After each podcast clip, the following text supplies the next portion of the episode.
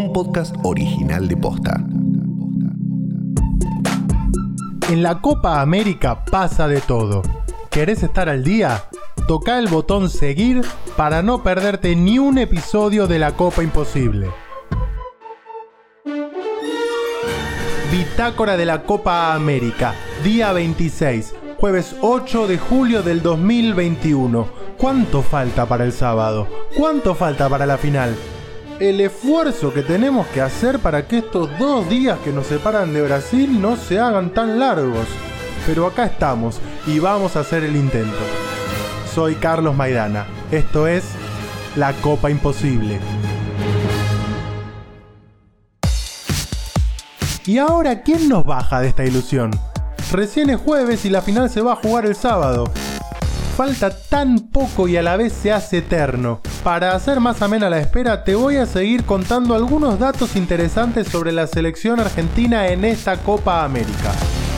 Con el empate ante Colombia y el triunfo en los penales, claro está, Lionel Scaloni ya suma 19 partidos invicto y es el segundo entrenador en toda la historia de la selección con la racha más larga de encuentros sin derrotas.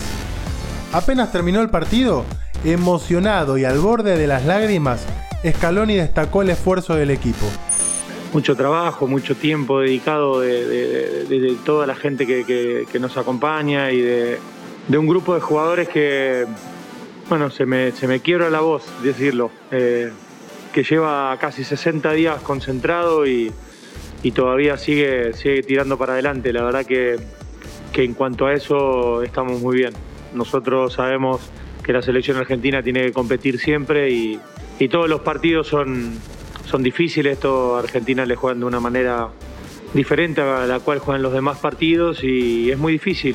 Eh, no valoramos la competición en sí, sino valoramos el jugar partidos con esta camiseta, ya sea un amistoso o, una copa o eliminatorias o un mundial, creo que es algo único y los jugadores lo interpretan así.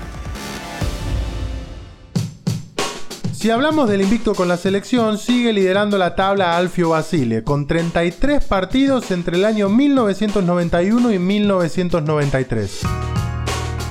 Con Basile, la selección cortó la racha de 32 años sin ganar la Copa América en 1991. Obtuvo el bicampeonato en 1993. Ganó la primera Copa Confederaciones, en ese entonces llamada Copa Rey Fad, y la Copa Artemio Franchi ante Dinamarca en 1992. ¿Y ahora? ¿Falta menos? El entusiasmo y la ansiedad que generó el pase de la Argentina a la final de la Copa América fue el tema de conversación durante todo el miércoles. Y en ese recorrido me topé con un concepto de Hernán Panesi, periodista de un sinfín de medios, con cuatro libros publicados y un gran hincha de la selección. Pero como todavía tenemos tiempo de acá hasta el sábado, más que contártelo, lo convocamos a Hernán para que lo cuente él. Cómo el triunfo de la Argentina funcionó como la primera alegría colectiva en mucho tiempo. Bueno, entre otras cosas, la pandemia nos sacó la posibilidad del disfrute colectivo. Eso hoy por hoy parece una verdad de perogrullo porque lo vivimos en el cotidiano y a veces en las redes se siente esa, esa carencia y nosotros en la vida eh, estamos necesitados de, algo que una algunos puntos que tengan que ver más con una identidad colectiva que con los que nos pasa en la doméstica. Realmente me parece que lo que pasó en la semifinal de Argentina y Colombia y sobre todo cómo se dio eh, el desarrollo del partido y obviamente con el resultado opuesto fue la primera alegría colectiva que vivimos en este año y medio que llevamos de pandemia se vio, se notó, lo necesitábamos. Algunos decían que el antecedente había sido el recital de los fundamentalistas del aire acondicionado, la banda del Indio Solar y con el Indio como holograma. Otros podrán decir también y celebrar y festejar algún triunfo de su club, pero en ese sentido la victoria en la selección argentina significó eh, y quedó en evidencia como esa, esa necesidad eh, tan grande que teníamos de, la celebración colectiva.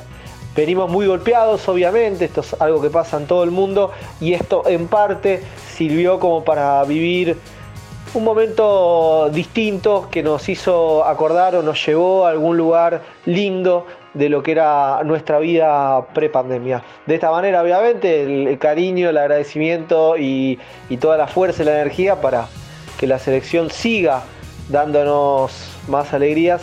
Nos resta Brasil, pero queremos vivir obviamente otra noche como la de la otra noche. Así que acá estamos, nosotros y vos del otro lado, todos en la misma, esperando con más ansias la final de este sábado a las 10 de la noche. Una última pastillita. En Europa también hay final confirmada. Se va a jugar el domingo a las 4 de la tarde hora de la Argentina y va a enfrentar a Italia y a Inglaterra. Y cuando pase toda esta locura, algo de tiempo también le vamos a dedicar a lo que se vio y se está viendo en la Euro. Si te gustó el podcast, compartilo. Si es la primera vez que lo escuchás, qué pena que no llegaste antes, pero dale seguir y revisar el listado de episodios que tuvimos testimonios súper lindos. Nosotros nos escuchamos mañana, cada vez más cerca de la final. Chao.